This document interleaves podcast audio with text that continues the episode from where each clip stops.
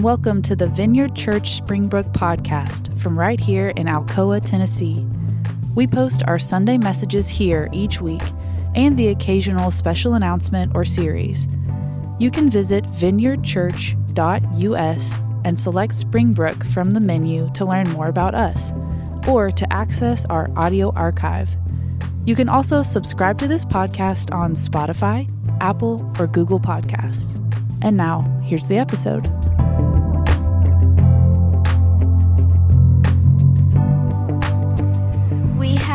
Lighting candles each week to draw our attention back to the lessons of Advent. Lighting candles is a simple but profound practice as it signifies light in the darkest places. We lit the candle of hope, reminding us of our hope in the one t- to come. And the last week, we lit the candle of peace, reminding us to imagine new ways of living in peace of Jesus. And today we light the candle of joy.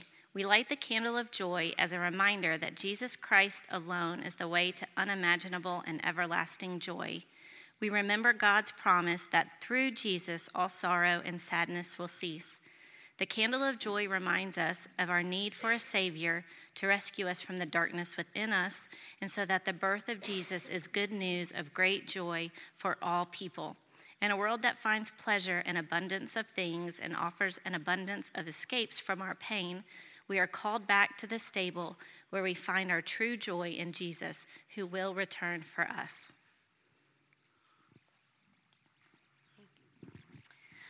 Our reading today comes from Isaiah 61, verses 1 through 4, where we see the joy of anticipation and the good news for the oppressed. The Spirit of the sovereign Lord is upon me, for the Lord has anointed me to bring good news to the poor. He has sent me to comfort the brokenhearted and to proclaim that captives will be released and prisoners will be freed. He has sent me to tell those who mourn that the time of the Lord's favor has come, and with it, the day of God's anger against their enemies. To all who mourn in Israel, he will give a crown of beauty for ashes, a joyous blessing instead of mourning, festive praise instead of despair.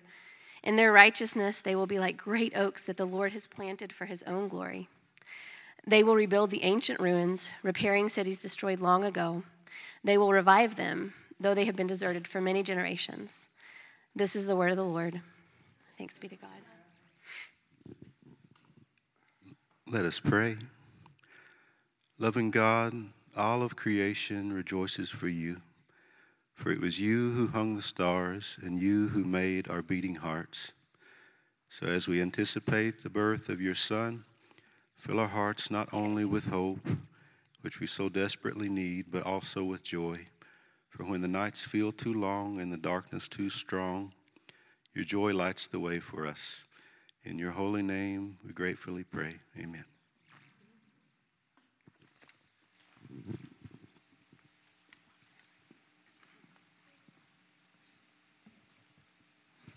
Morning.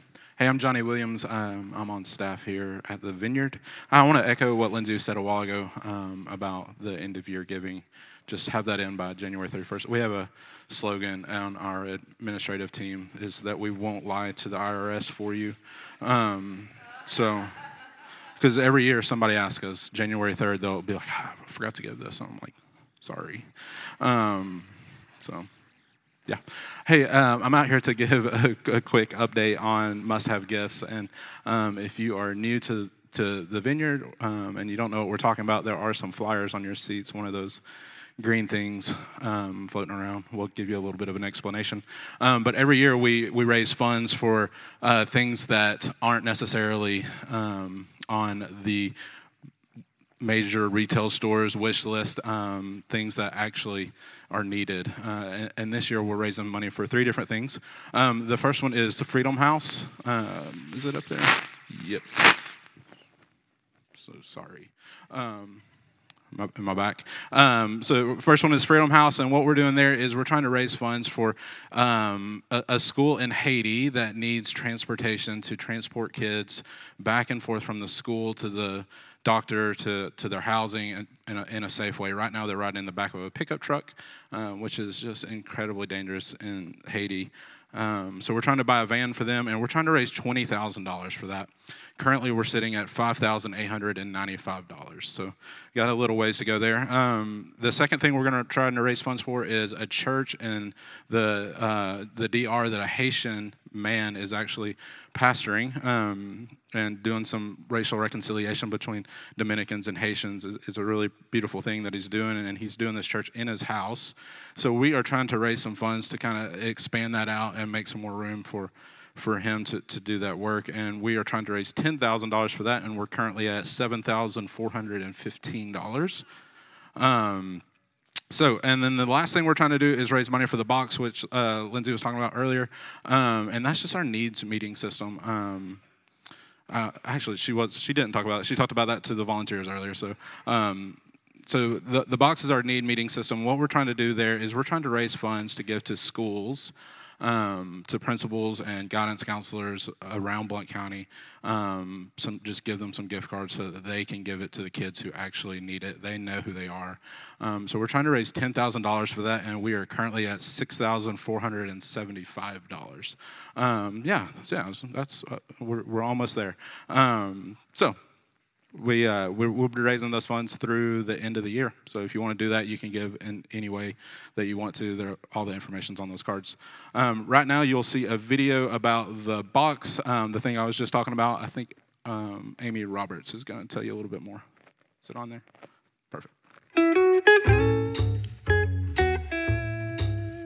Good morning. Um, I'm Amy, and I am on staff here at the Vineyard. Uh, part of my job is to oversee our box ministry, which is our benevolence ministry. Um, one of the things that we do, that we're able to do through the kindness of you guys, is bless people in our church, bless people in our community uh, who might need things like utility bills paid, or rent paid, or um, groceries, or things like that. We're able to help in those ways when we have the funds for it. One of the really cool things about overseeing the box is getting to see what a difference it makes in the lives of the people that we're able to help. Um, and that's all because of you guys and your generosity. So, our uh, one of our must have gifts this year is going to be for the box.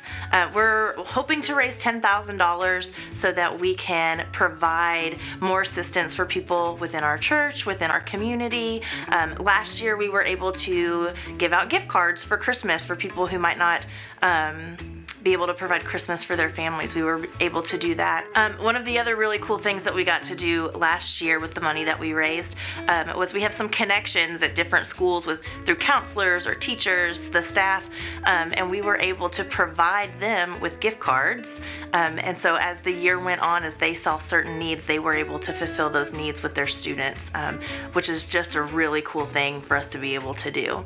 Um, so the goal this year is $10,000. We are hoping to be able to do all of the things that we did last year and more. Um, that is going to provide um, Christmas for families within our community that's going to provide more gift cards for um, these guidance counselors to be able to bless their students. That's going to be able to uh, put a little bit of money in the box so that as needs arise and people come in, we are able to um, assist them as well. And we would just love for you guys to partner with us in that. Um, if you have any questions, I would love to talk to you about it. It's a it's a ministry that's near and dear to my heart. If you are interested in giving to the Box Fund, uh, you can do that in several ways. You can can text uh, neighbor, the keyword neighbor. You can give online. You can write a check. If you're writing a check, just be sure to put uh, must have gifts, the box in the memo line so we can make sure that it gets to the right spot. We're trying to raise 10 grand. I know we can do it. Thanks, guys.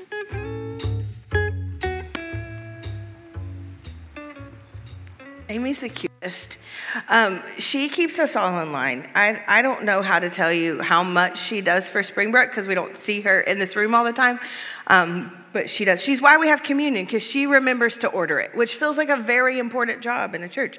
Uh, so, anyway, that was Amy. Um, let's pray and, and we'll jump in. God, I ask that you would be with us over the next few minutes.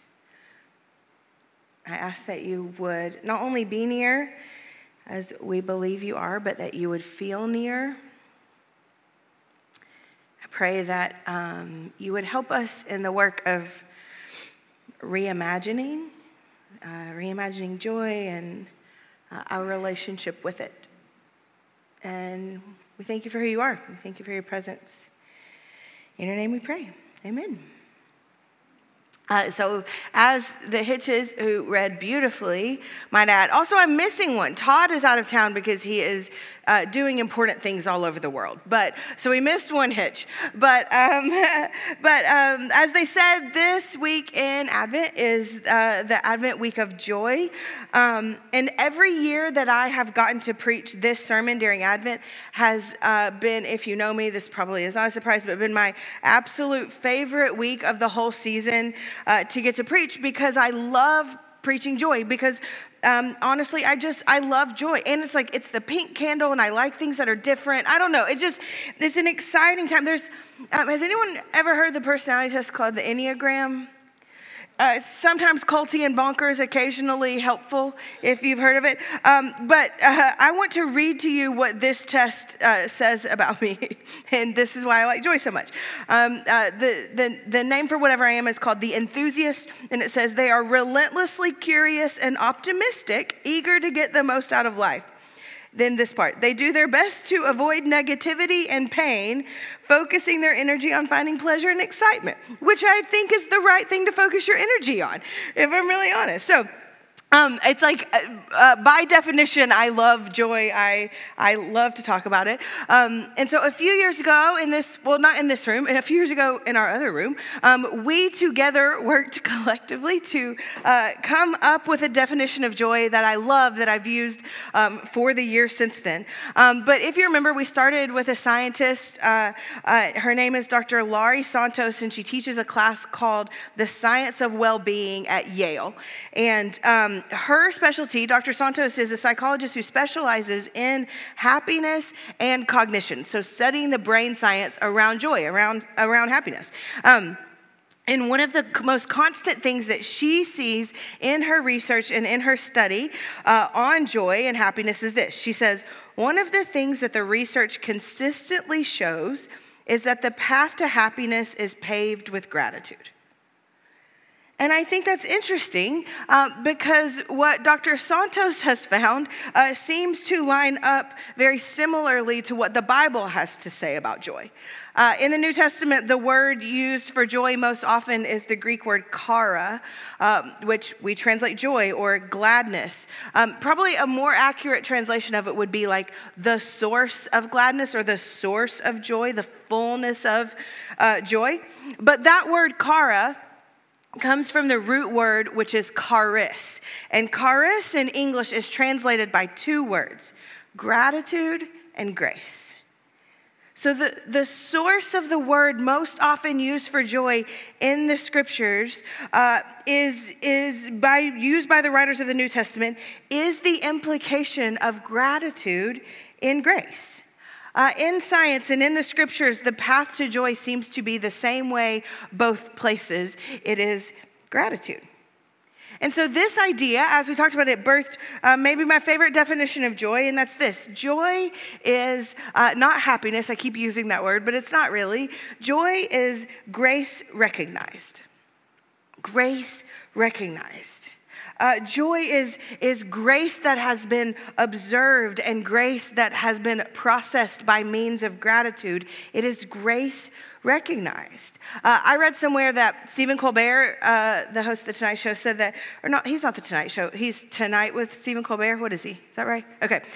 Who cares? You can Google it. Um, Colbert, I read that he has a sign on his computer, uh, like a post it note that says, Joy is the most infallible, si- infallible sign of the existence of God. And in our definition of joy, I think this has to be true. That the most infallible sign of the existence of God is the recognition of his grace. Uh, grace that comforts what, what, what, Emily read for us today, grace that comforts the brokenhearted and proclaims freedoms for the captives, grace that brings beauty in the place of ashes, where uh, restores gladness where mourning was, grace. Um, uh, the grace to notice that, that when things have been ruined or lost or destroyed are now revived. Uh, this is joy. Joy is grace recognized. It's a, it's a very wide way of seeing things and a very wide way of seeing the world. Uh, Eugene Peterson, who I love, I think we have a slide for this, Emily, um, says this about it. He says, We cannot make ourselves joyful.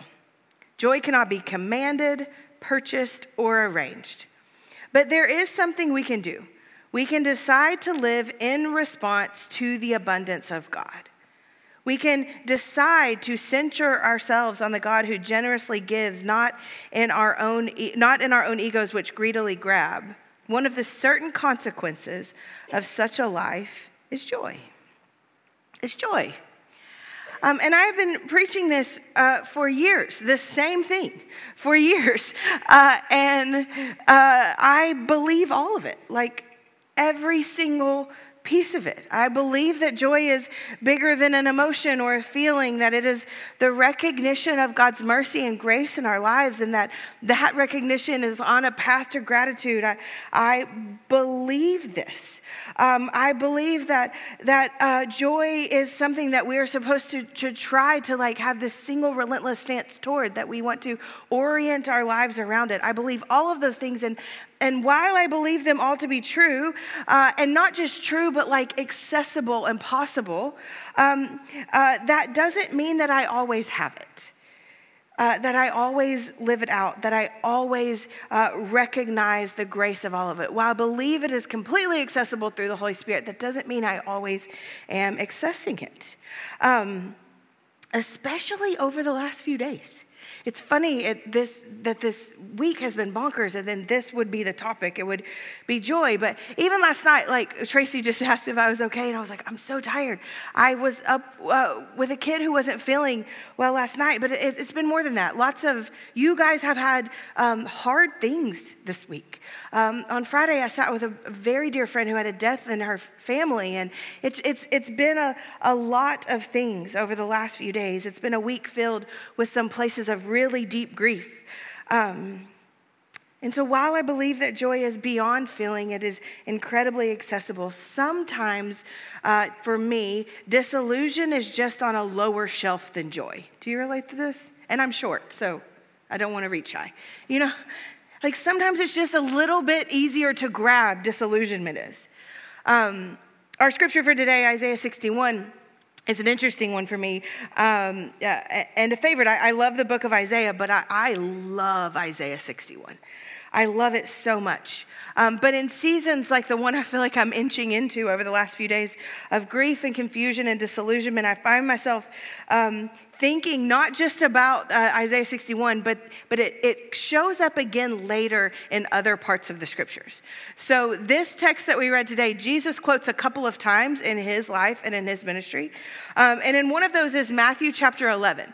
And in Matthew chapter 11, um, Jesus is at the very beginning of his ministry. He's just called his disciples and, and he's, um, he's invited them to follow along with him. And he's, he's going around Galilee and he's preaching, and everyone is hearing about him. Word is spreading about him like far and wide.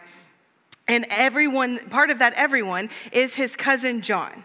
Uh, John the Baptist, that's how uh, we talk about him in the scriptures. You, you know him probably, remember him probably. He, um, in the beginning of Luke, when Luke tells the story of how Jesus is born, uh, you might remember that Mary, uh, in order to like escape the shame and um, I don't know social pressure of being an unwed pregnant teenager, she goes to stay with her cousin Elizabeth. And when she arrives at Elizabeth's house, the baby in Elizabeth's belly, John, uh, like jumps and leaps because he recognizes Jesus in the belly of Mary. That's the beginning of John's story. Um, John, he uh, is the one who baptized Jesus, uh, who in the Jordan River uh, baptizes Jesus. John spent his entire life preparing the way for Jesus from uh, the womb until he's baptizing him in the Jordan River. But when we get to Matthew 11, um, when Jesus is beginning to do what he came to earth to do, uh, John is in prison. Uh, John, he called out a powerful Roman leader for leaving his wife and sleeping with a woman who was not his wife, but was his brother's wife. So uh, he got to go to jail uh, for calling that out. Um, so he's been arrested and put in prison, um, but he hears what's going on with Jesus. And so he sends word through his friends, uh, John's disciples, and he sends word to Jesus. And this is what he says in Matthew chapter 11, verse 2. He says, It says, When John, who is in prison, heard about the deeds of the Messiah, he sent his disciples to ask him, Are you the one who is to come, or should we expect someone else? And Jesus replied, Go back and report to John what you hear and see the blind receiving sight, the lame walk. Those who have leprosy are cleansed, the deaf hear, the dead are raised, and good news is proclaimed to the poor. Uh, Barbara Brown Taylor calls John's question, Are you the one who is to come, or should we wait for someone else? one of the most haunting questions in the entire Bible. And the reason I think she does that is because of who is asking the question. At one point, when Jesus was describing John, Jesus described him as, other than himself, the greatest man to ever be born. Uh, I mean, I, I love my cousins, but they ain't perfect. You know, he's like, this is a good man, like the, the best to ever be born, other than myself, which sounds arrogant, but wasn't. It was Jesus. Um, it's John. That, that, that's who John is. It's John who's devoted his entire life, just as I said, to preparing the way for the Messiah, who, who stood in the Jordan River and took Jesus under the water, but then felt the presence of God fall over that space like a dove. John, who heard from that river the audible voice of God proclaiming his delight and favor and purpose over Jesus. This is who's asking this question Is it you? Are you who you said you were, or are we waiting for someone else? It's a haunting question. Uh, things have not gone well for John. They haven't gone how he expected uh, them to go. And so he's asking Jesus, Are you the one that you say you is? Are you really who you say you are? Are you God, the one we've been waiting for? Because if so, why am I in prison? Like I did it right. If, if, you're, if you're who I was preparing the way for, how did I end up in prison? That's a haunting question. Um, but the question isn't just haunting, I think the answer is haunting too. Uh, Jesus answers and he points to the prophet Isaiah that Emily read today, where he says pretty much every single line we read except one. Did anybody catch it? He says almost all of the lines except the one about freeing the prisoner.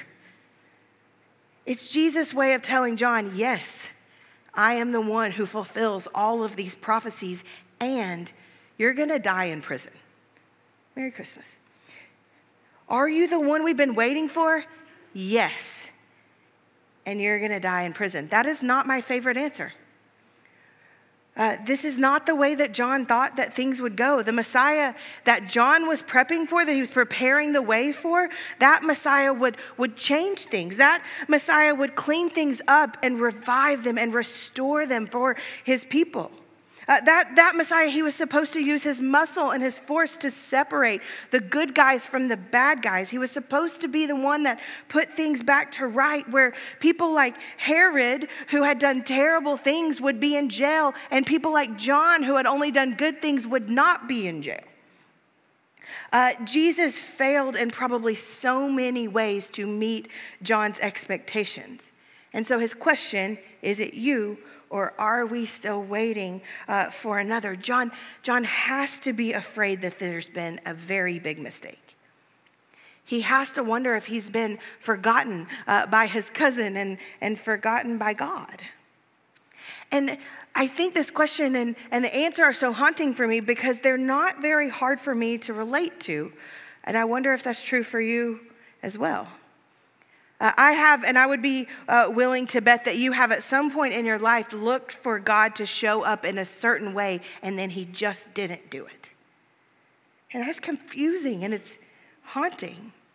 Uh, I want to read from Barbara Brown Taylor. I don't have this on the screen, it's a very long quote, so hang with me. But I tried to put it in my own words, but her words are just better. So, she says this She says, It's not hard to understand what John was going through. We have all, at some time or another, looked for a Messiah who did not come the way we wanted him to come. You know what I mean. You wanted the Messiah to come, and you wanted him to come right now. You wanted a clear, helpful answer to your questions. You wanted to be relieved of the burden of waking up day after day without knowing what you're supposed to do next. You wanted to put your hand under the pillow and find the answer there like a quarter from the tooth fairy. But morning after morning, all you feel is the sheet. That's my kid's experience of the tooth fairy, also. I'm a terrible one. Okay, sorry. Or you want a Messiah who will rescue the innocent and punish the guilty. You don't want a Messiah who will see to it that they are exposed for who they are and that they're shunned by all the decent people. You have gathered a sympathetic jury, but so far you are waiting in an empty courtroom because the judge has not shown up, and you are beginning to wonder if there is any justice in this world after all. Or you want a Messiah who will make you be good. You want a Lord who will take over your mind and your body so that you cannot mismanage them anymore a Lord who will heal you in spite of yourself and who will not let you make any more mistakes. You want Him to do the same thing, not just for you, but for the whole world. I think it is so relatable at some point in your life, in all of our lives, we experience the God who didn't show up like you hoped He would. Or didn't show up like you longed for him to or expected him to, and, and then we get something else instead. Uh, we get instead of, of maybe answers to our questions, we get the Christ who leaves us, or even scarier, our children in their questions as they seek out answers, or, or, or the God who gives the guilty, not always the innocent, a, check, a second chance, or, or the God who leaves a mess and allows people to swim in it. We get uh, the God who is quiet when we're begging for answers or direction, or the God who seems very still when what we ask for was some action and some movement. Are you even there? Or is it someone else we're supposed to wait on? Uh, I, I, read an article by a guy named Dr. Stephens Davidowitz, and he, he wrote this article where he compiled a decade's worth of, of Google searches and um, by different uh, sections, and, and, his section on the, the, the, most Googled questions about God uh, were this. These are the most Googled questions about God over the last 10 years. Number one, why does God allow suffering? Why does God hate me? Why did God make me ugly? Why did God make me gay? Why did God make me black? These are the most Googled questions about God. What that tells me is this is a very similar experience, that there's a thread that runs through our questions of disappointment and disillusionment with God. Are you Him or are we still waiting on Him? And if joy is grace recognized, then to me, I think disillusionment is disappointed, disappointment admitted. If, if joy is grace recognized, then disillusionment is disappointment admitted. And I think that disappointment admitted can be one of our best teachers in a spiritual life. I think sometimes the best way to learn about who God actually is, not just who we think he might be, but who he actually is, is to allow our disillusionments to draw us closer to the mystery of God into who he truly is, not just who we hope him to be. Uh, I think our disillusionments with God can be like little pathways uh, into the places and things that we call God that aren't actually God. Uh, the Bible uses the same word for this all throughout it from beginning to end, and it's the word idols. Uh, idols can take many forms. In the Old Testament, they show up as like a, a golden statue. Uh, but idols aren't just golden statues, they are also characteristics that we put on God uh, to meet our own needs or fulfill our own hopes or fulfill our own dreams. Uh, Barbara Taylor, Brown Taylor, who I keep quoting. Also, I'm stealing all of this from her. This is just so stolen, but she uh, wrote a book uh, called God in Pain that is so good. Um, and this is the first chapter, and it's just been really influential in my life. But um, in, in that chapter that she writes uh, on this, um, she she talks about a scene from The Last Temptation of Christ, uh, which is a book by uh, Nikos uh, Kazan, Kazanakis. I can't, I'm not Greek. I don't know how to say that. But Nikos Kazanakis. And um, it's a really controversial book. You may have read it, I don't know. Um, but there's this scene uh, where the author is imagining a scene between Jesus and John the Baptist. and I, I love this. And he, he, he places them, Jesus and John the Baptist are sitting together, and he places them like high above the Jordan River, like looking over the place. They've had this um, incredible experience, and they're tucked away in this cleft of a rock, and they've been arguing all night long. And uh, uh, when the, the author sets the scene, he says that John is like, um, like fiery. He, like he's moving his hands and his, his face is stern because he's so fired up about what he's talking about. And that in the scene, Jesus is kind of the antithesis. He's steady and calm. His face is compassionate.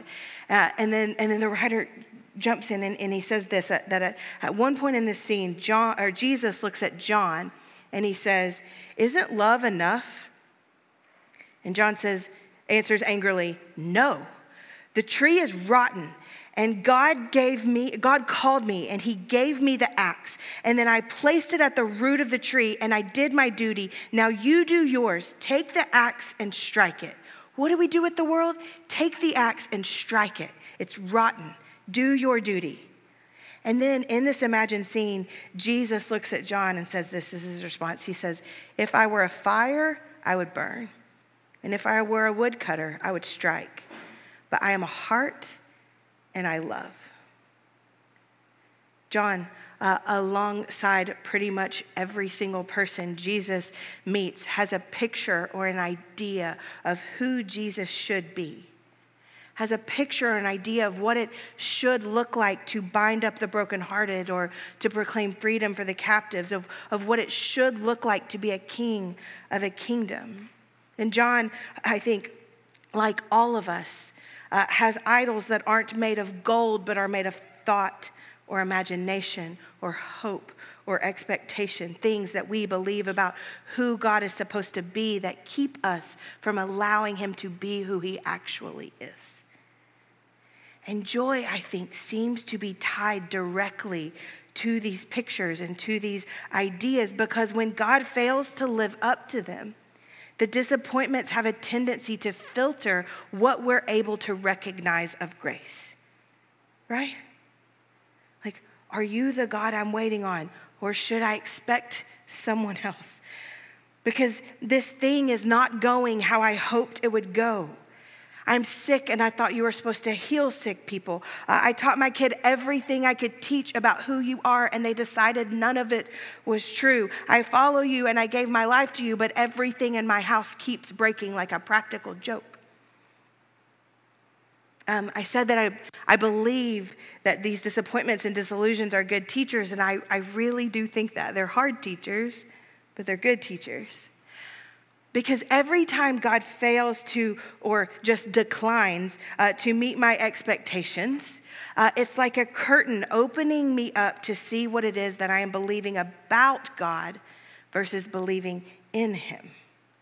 It's like a curtain opening up to show places in my imagination where God is, is uh, close fisted or, or over focused uh, places wh- where the opposite of joy seems to be rooted in my life, where I'm disillusioned and I can't even recognize the grace in the moment because I'm so disappointed in how it was handled.